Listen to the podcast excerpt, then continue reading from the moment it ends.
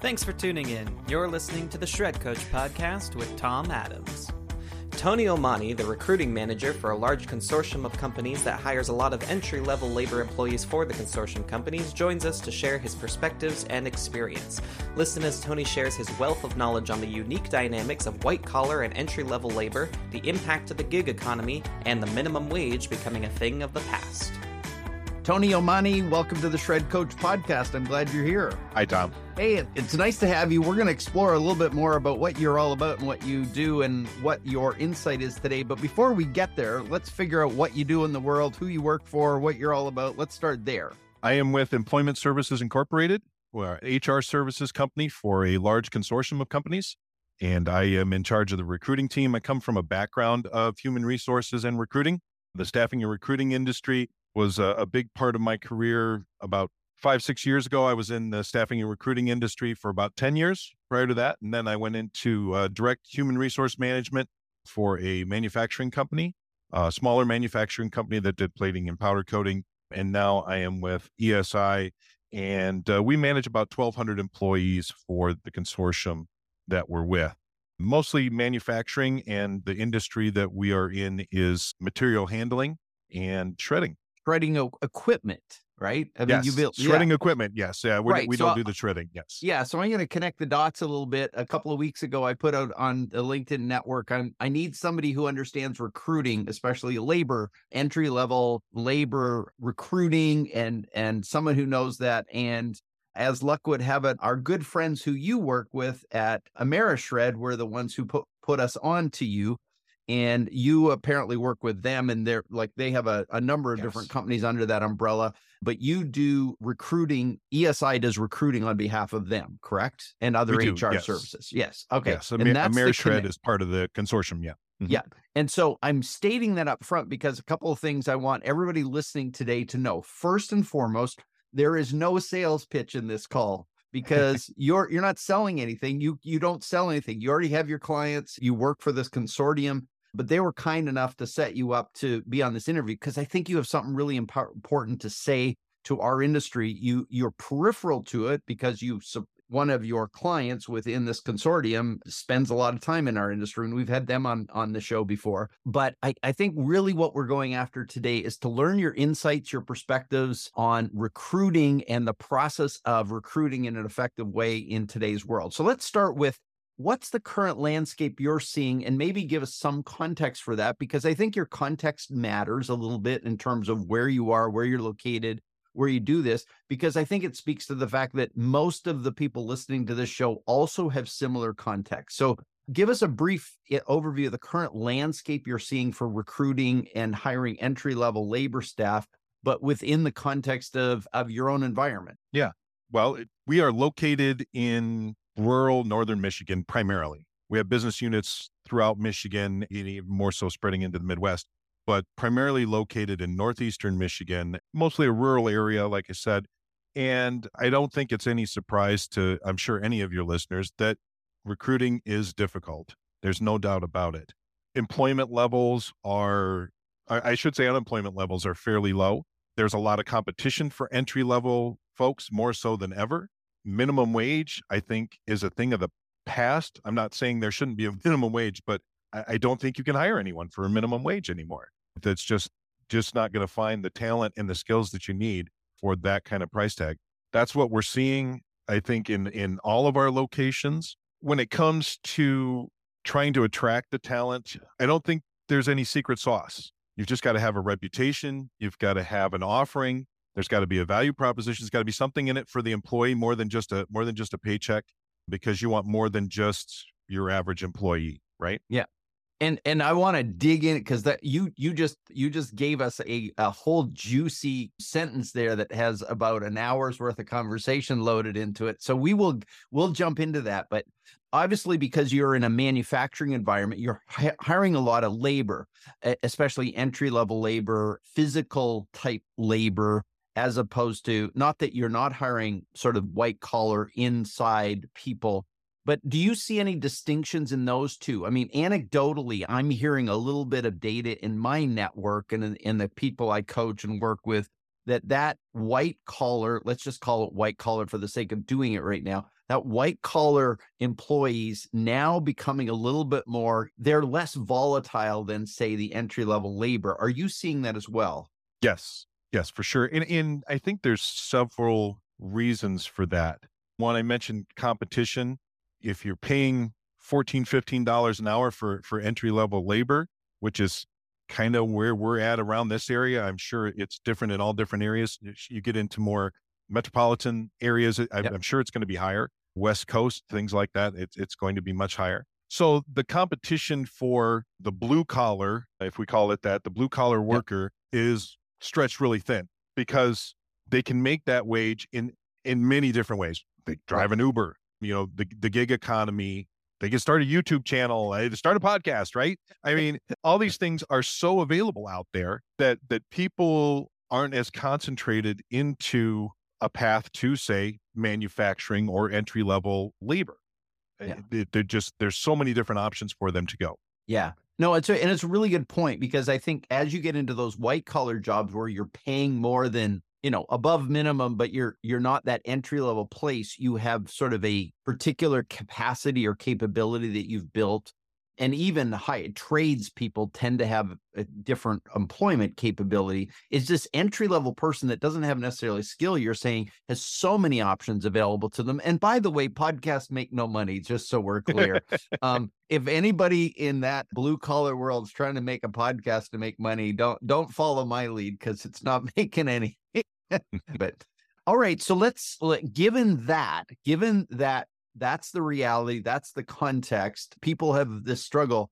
You unpacked a lot of stuff in a in that earlier statement. So let's kind of dig in on that. First one is this whole sense of wage stagnation and the cost of living increases and minimum wage how, what are you seeing related to that in terms of how you're hiring? How is that creating difficulty with hiring entry level wage workers? What are you what are you seeing both from the company side companies that are doing the hiring and the people that are looking to be hired? What are you seeing in the middle there? And, and kind of go back a step from that how how we got here i think is important to that conversation. So mm.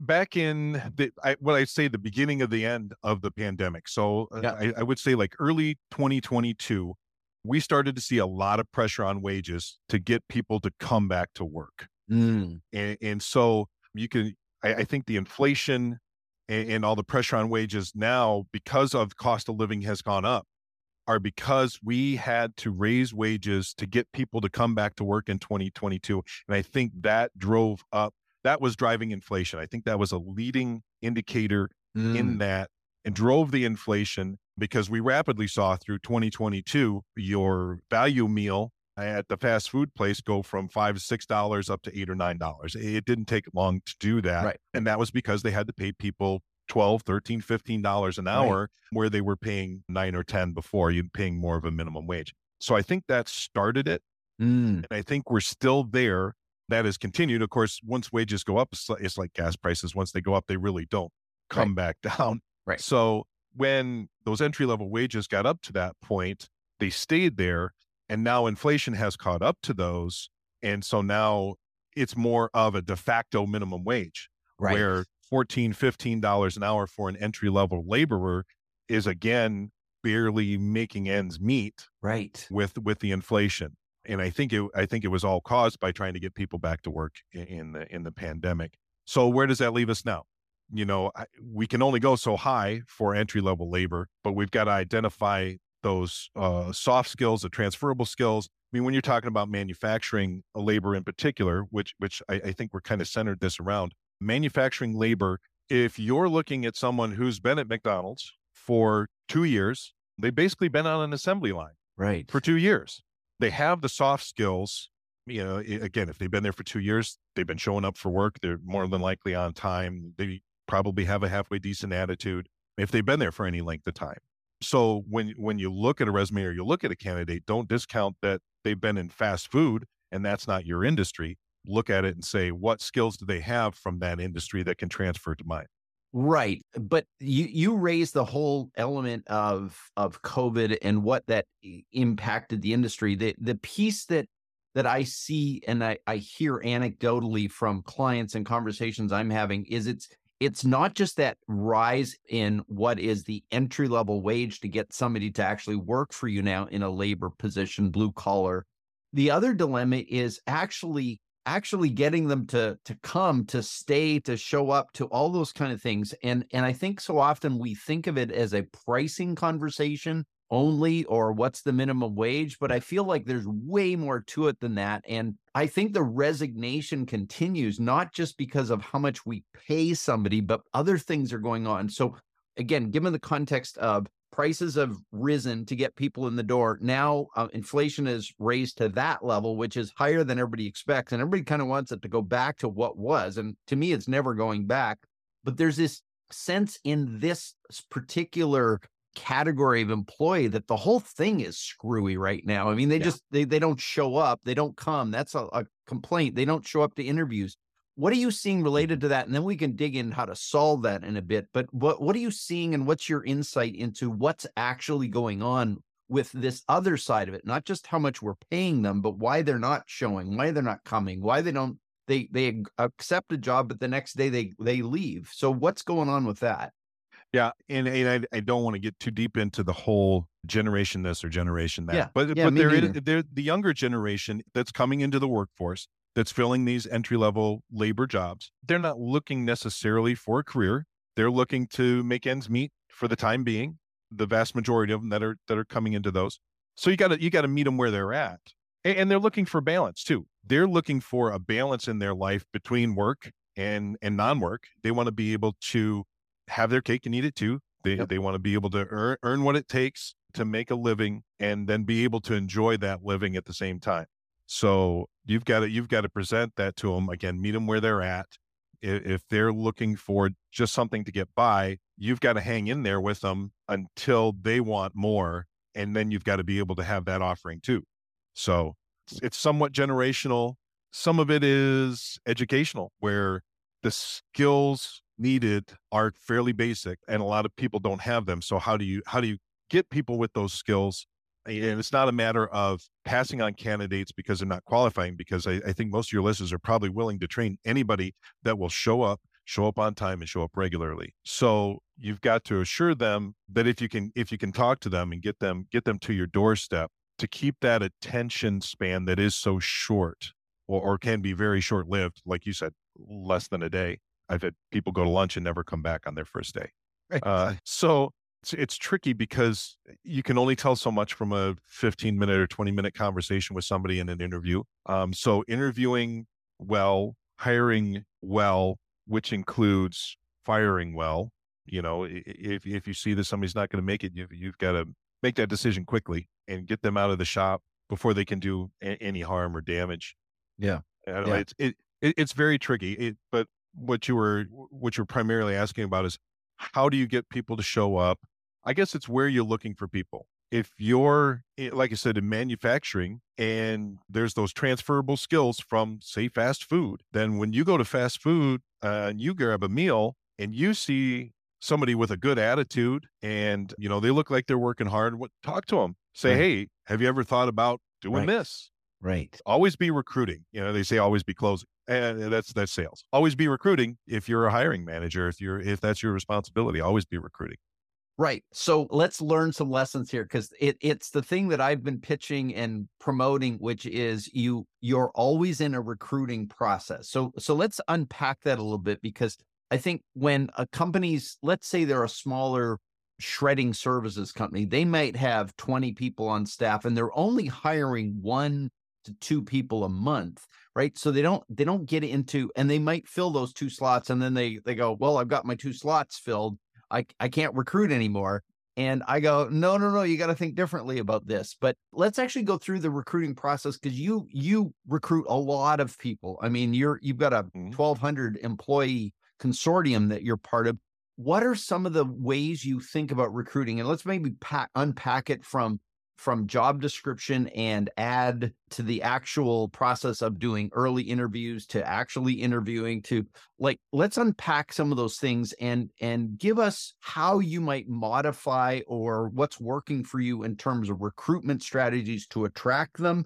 get them to the interview, get Mhm. them to actually get through the first day and then get them through 30, 60, 90 days, whatever that what are some of the things that you're learning, seeing and what what recommendations might you give us? Sure. Well, we'll start from the beginning. The ad to attract the candidate, it has to catch them. And again, it, ha- it has to meet them where they're at. So, you know, are you looking for an opportunity? It's not a, it's not a job, you know, explain yourself or your company a little bit or your mission or your vision in the job ad, something that's going to connect to somebody. You know, we, we're in the, in the market to provide our customers with this and our, uh, and our employees do it, you know, for these reasons. I mean, if you have a mission and a vision for your company, if you don't, you really should. You really should develop one. Take that mission and vision, translate that into a value proposition that you can put into an ad for an employee because they're going to get more than just a paycheck. They're going to get a community of people working towards a goal. And I think that's going to attract a, a different type of candidate for you. Before Yeah. before we dive further, there is a because when you're using a, a tool like Indeed, because that's generally where a lot of labor, uh, entry level blue collar labor tends to come in the door. To me, there's this this kind of debate, which is there's just the the there's the traditional ad, and then there's the ad that has some degree of energy to it. Like I look at them and I go, seriously, I wouldn't want to look at that work at that job, even if it if even if it's fifteen dollars an hour. I don't want to work at that job because I can't even stand reading the ad. And Yeah. what's your experience with just that? And I agree, the value proposition underneath of why you're coming to work here, what you're going to get, what are the benefits to you of doing this. But how do you say it matters, doesn't it? It does. Absolutely. It's got to be presented as a personal thing. I, Mm, I want you to come to us because we need people like you. mm, and we want you to like us. We want to like you. We, we want to get together as a community, as a, as as a group, and come together towards a common goal. If you can structure an ad that kind of brings that essence, that soul, the soul of your company, into that ad, then yeah, people are going to connect with that, and you're going to be able to to have that initial conversation because it's it's not necessarily about the the job responsibilities and the description and the shift time and, and all these other things that are in ads, right? It's what we're trying to do as a company, and we want you to be a part of it. If you want to be a part of what we're doing, then click that button, apply with us. Ah, so good. I love that, Tony. That's that's so good. So, okay, we get a good ad out there. One of the questions that comes up: Should we be like, we're putting it out there and we're not getting any action? Are we editing ads? Like, what are you guys doing in terms of if this particular one doesn't fly? Are you doing quick edits on it? How rapidly are you changing that ad structure on sorry your your job platforms, your job posting platforms? Yeah, I would say if you're running an ad for two weeks, look at the quality of the applicants that you're getting in the first few days because that's probably where you're going to get get the most. Depending on, and if you're doing Indeed, you you know you're sponsoring it at some level, so you're spending some money there. See how many clicks you're getting, how many views you're getting in, in the application. See the quality of those, and and then reevaluate. If you're not seeing the people that you want, or you- you're not even seeing the quantity that you want, then yeah, make some tweaks to that. Try and get that back out there what I found to be effective when we're talking Indeed is you run it for a couple of weeks, you put a budget on it of like what works for us. And I, I don't know if this is going to work for everybody. What works for us is, is about $14 a day. If you put that budget of $14 a day for two weeks, it's going to be about $210 for your ad to run. And that seems to be a really good spot for us Mm. that attracts the candidates. It's sponsored just enough. You're not overdoing it. You're not underdoing it. That that seems to be the, the sweet spot that we've found Interesting. as far as a daily budget on on Indeed. And then Per yeah, ad, per ad. per ad, yes, Yeah, per ad. yeah. All right. So we've got an ad, we've personalized it, which I think is really important, but we've infused it with our mission and vision in terms of what what's going to change for them. And then obviously job description and the, the sort of standard stuff. But if you don't infuse it with something of value, you're likely not going to get a response. So then from there, what what are you finding works in terms of from the submission process to getting them to their first interview? Is there any insights you're gaining, especially in the labor market, in the the blue collar labor market specifically, that is working, mm-hmm. that is is effective right now? Yeah. If you have some basic questions that you want answered in that interview, whether it's going to be face to face or phone screening, I, I prefer to do a quick 15, 20 minute phone screening. Tell me a little bit about yourself. Tell me what you're looking for, you know, as far as uh, wage or career, what kind of job, what kind of work are you looking to do? And then some other basic qualifiers. You know, if, if uh, felony record is, is, is important to you, then ask them, have, have you ever been convicted of a felony or, or have you had any misdemeanors in the last few years? If, if that's important to you.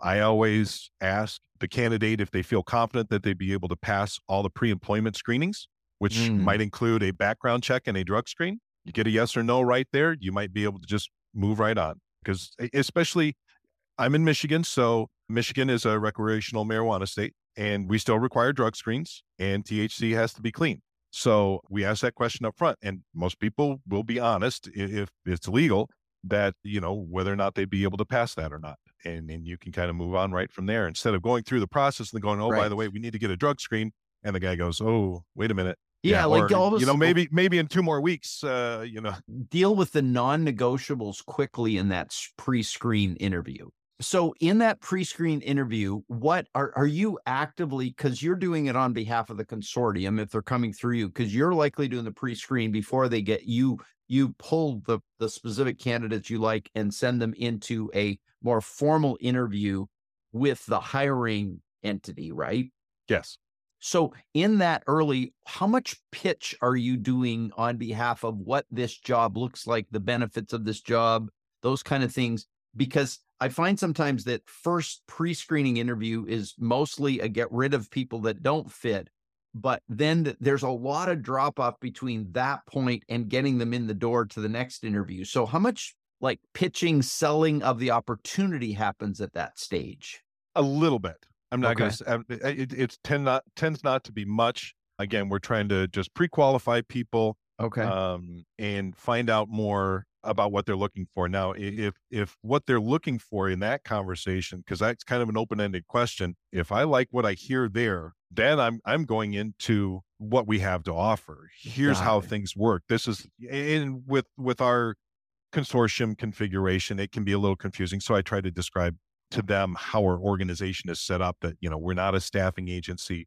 We actually place people directly. We're not this isn't necessarily right. temporary work, although we do have temporary positions that turn into full time, but they wouldn't be hired by us. They would be hired by the actual business unit. And that's who they would meet with. They would, and that's who they would be employed by, not by us, like a staffing agency would be. So, yeah, okay. I, I, go, I go into that a little bit. Uh, again, those conversations are are fifteen to maybe 30 minutes tops. Okay. And that that does a pretty good job at least in your experience with the consortium in terms of the recruiting side of things mm-hmm. that gives you enough to both pre-screen, sort, get rid of the people that aren't ever going to fit, but at the same time gives you enough momentum to go, yeah, this is somebody we want to pass on to the hiring entity. Yes. Okay. So how do you get them from there to make sure they show up? Is there any secret sauce that you figured out? Because this is where a whole bunch of people drop off is in that whether that's day or three days or something between pre-screening and live interview, whatever that looks like, whether it's Zoom interview or in person. How do you keep that uh, period working? What have you guys learned any any insider secrets of that one? Well, and and this may seem overly simplistic, but I think set a date and time. Don't just say, "Hey, okay, I, I like what I hear. Come by the shop on Tuesday, and, and I'll show you around, and and we'll talk some more." Say, "Okay, I like what I hear does Tuesday at two o'clock sound good to you? Come by, make make it a make it a formal commitment, and, and I think that that helps. If if you can set a date and a time, that helps. It's an appointment. It's it's an agreement.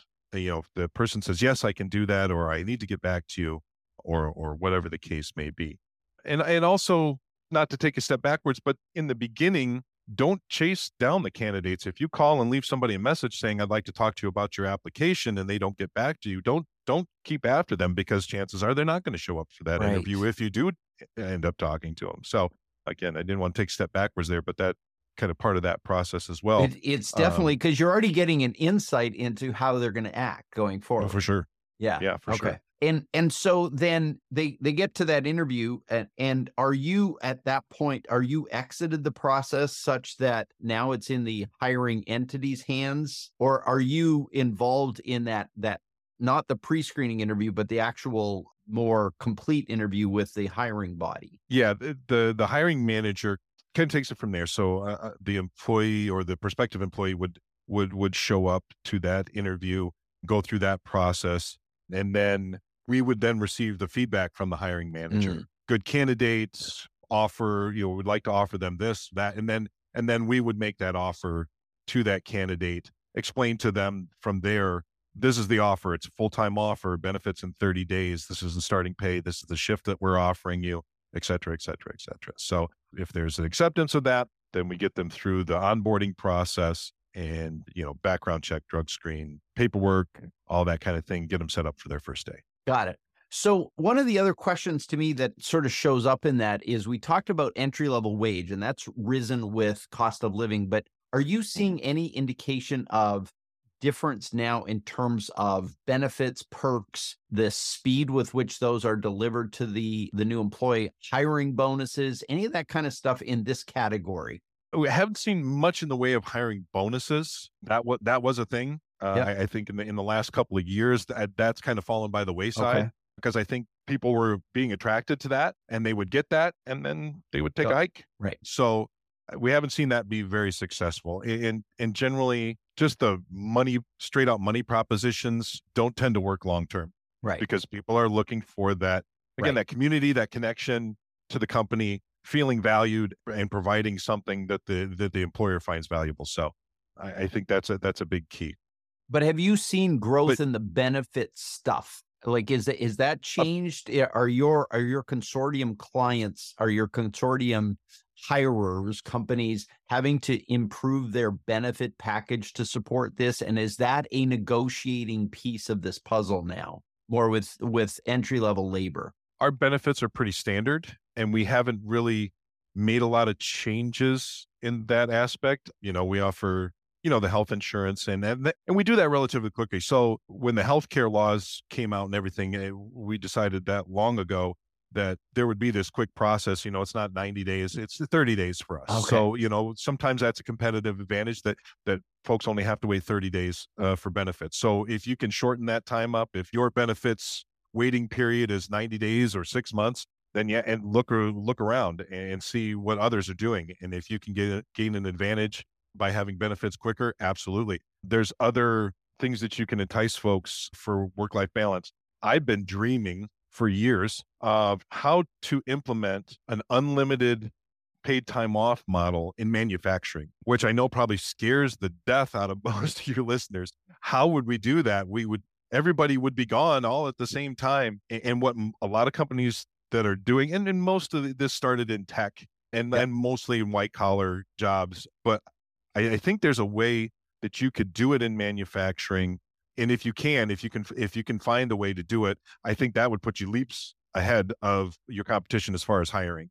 And I know most of your listeners are worried about their competition in business, but you've got to look at the competition you're up against for hiring as well. Oh. It's just as important as whoever's making a similar product to you and and, and their pricing and, and what they're doing for for for customers or or taking your customers or, or you're trying to take somebody else's customers. It's the same thing with employees. Yeah, and I think in that in that category, there's a lot of potential play from your benefit package. I think even flex scheduling. A lot of people are are talking, but they really struggle to get over the finish line on four day work weeks and different Yeah. things like that. There's Yeah. there's lots of different models out there. The question is, Yeah. how do you go from where I am to where I I want to be to improve my hiring ability and my my stickiness of my employees? So I get that's a huge part of it. Yeah, I, again, with the generation that's coming into the workforce now, uh, they are looking for work life balance. In Yep. any way you can provide that, four day work week is a fantastic example. That was something I was working on my my previous employer, uh, but they were unionized, so there was a whole process there Right. to it to to get that kind of thing done. And and I left before that was completed. But four day work week is fantastic. Like I said, if if there's a way to make unlimited vacation, and unlimited vacation isn't really unlimited. I mean, Yeah. obviously there's limits to it, Yeah. but but yeah, Yeah. when you can offer anything like that, that's going to bolster that work life balance, you're going to have an advantage over other employers. Yeah, that's really good.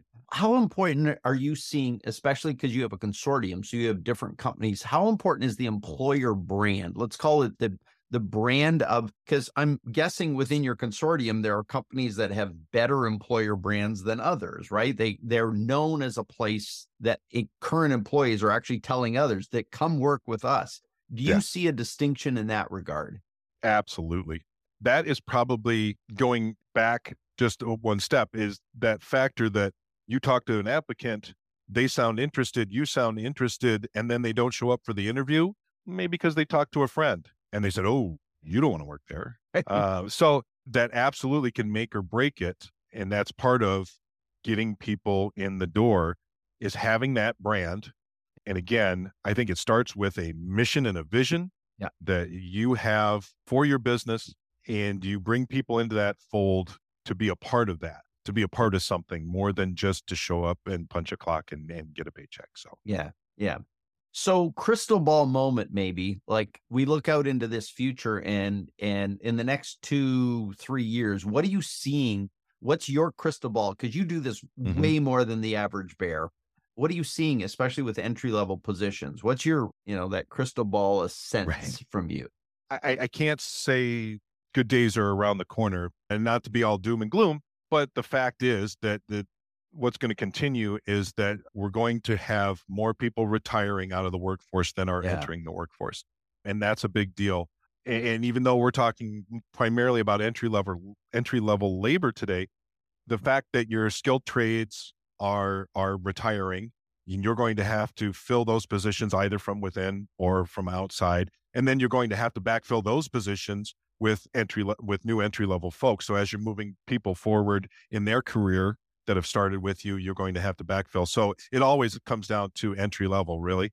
You, have got to have that pipeline of people to right. feed so that you can move people up or right. what what I consider to be down through the funnel. Right. You've got the funnel of uh, of entry level labor that gets filtered down into skills, skilled trades that gets filtered down into managers that uh, uh, and so on. So yeah, you've got to constantly feed that funnel. And of course, funnel the top is so much bigger than the bottom but as people are dropping out, they've got to be able to continue to go down through that through that funnel. So, so yeah, it sounds that, to me like you're saying with especially with the retirement at especially if you're a slightly bigger company and you've got senior people in your company you're going to lose those. That's a non that's a reality. They're they're leaving you. You got to make sure you're filling and it's not just filling to me it's not just filling the the top end of the funnel it's making sure you're moving people internally in the system into the next stages of their growth and it's one mm-hmm. thing just to keep hiring for the sake of hiring it's quite another thing to make sure we got enough people in the tank to make this work so all right a couple more questions and i'm done i promise i i told you i'd only take 30 minutes and you're giving me so much good stuff so what common misconceptions are you aware of that that a lot of say your clients and we're calling them clients because i realize mm-hmm. they're but your clients what are some misconceptions they have about entry level labor that you'd like to debunk? What what are they thinking? And they come to you and say oh you're never going to find this person or or these people all stink or whatever. I mean what is there any misconceptions that you see because you see so many opportunities in front of you yeah, I, I, think a lot of my clients and and I'm sure maybe even uh, some of your listeners feel that the current workforce or the or the folks that are coming into the workforce now are extremely apathetic and and very entitled and unskilled, and and I don't think that that's necessarily true. Is it anecdotally? Yes, yes, you're going to find those people. They're there. They've always been there. Yeah, but I think to kind of discount an, an entire group you're doing a disservice to your business because those folks are out there. They they want things a little different. They're not coming to work like say maybe we did because it was it was what you did. You went to work right. and you worked hard and you earned a living. They're not doing it because it's the norm.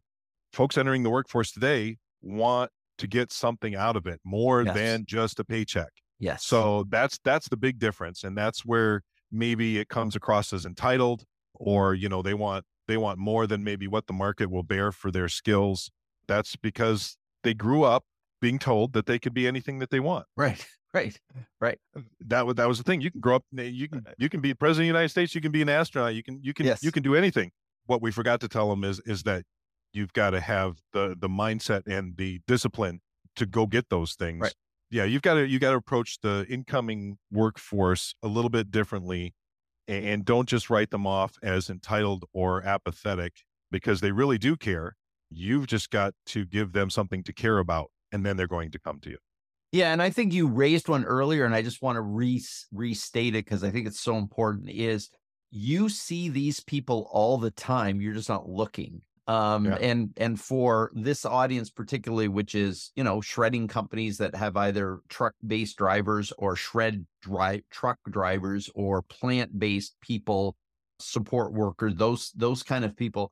A lot of times you're in a restaurant, like you said, and there's this attitude rich employee, and I'm talking a good attitude, and you completely miss them because they're in retail, they're not in services. I, I mean, in your type of services, don't miss that. And if you're always recruiting that person, I encourage clients to actually have a card in them which says, I'm hiring somebody that looks like you. Mm-hmm. And actually take that with you and actually make it a part of what you're doing. So that I, I think it's really important to not underestimate people who are in different jobs that don't look like your job, people who are younger in this new generation where we think they're all write-offs. They're not. There's a whole bunch of them that, oh my gosh, I wish I had their capability when I was their age. They're just a lot of them are extraordinarily smart and committed. They just have to, it has to fit your world. So Final question before we call this one. A new consortium member comes to you. Let's say you get a new consortium member and they have a lot of more servicey type stuff there, but they're hiring a lot of entry labor staff and they have no clue. And you have to give them two immediate pieces of advice. What are the two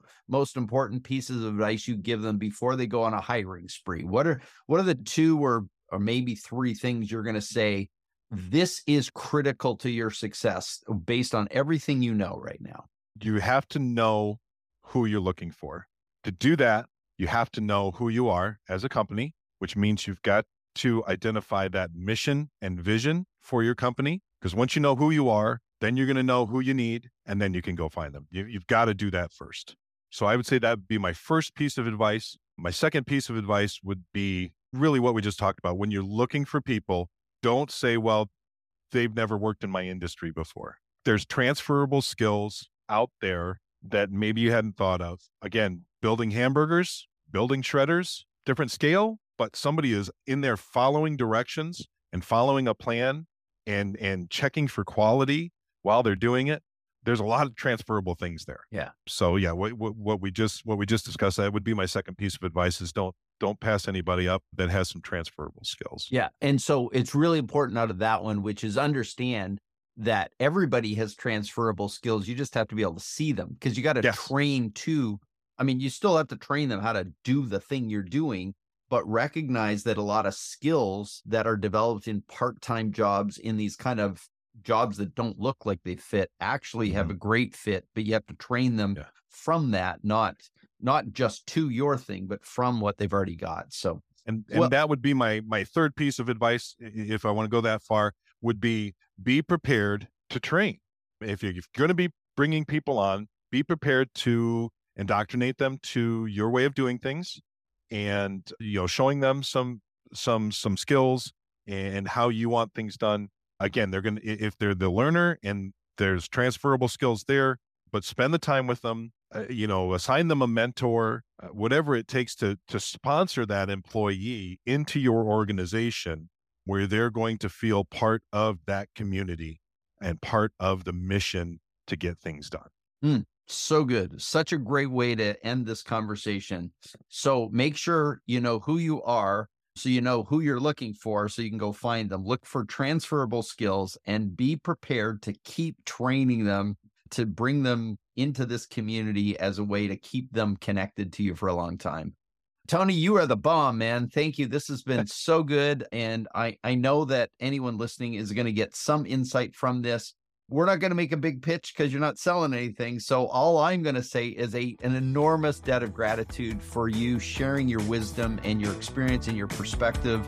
I think it's been so helpful, and uh, really appreciate you doing this with us. Glad to do it, Tom. Thank you so much. I had a good time. Thanks again for listening to the Shred Coach podcast with Tom Adams. Make sure to visit tomadams.com for executive coaching, advisory board services, podcasting, training, and more. And subscribe to our email list so you can have first access to brand new strategies, tips, and ideas from trusted shredding and business professionals.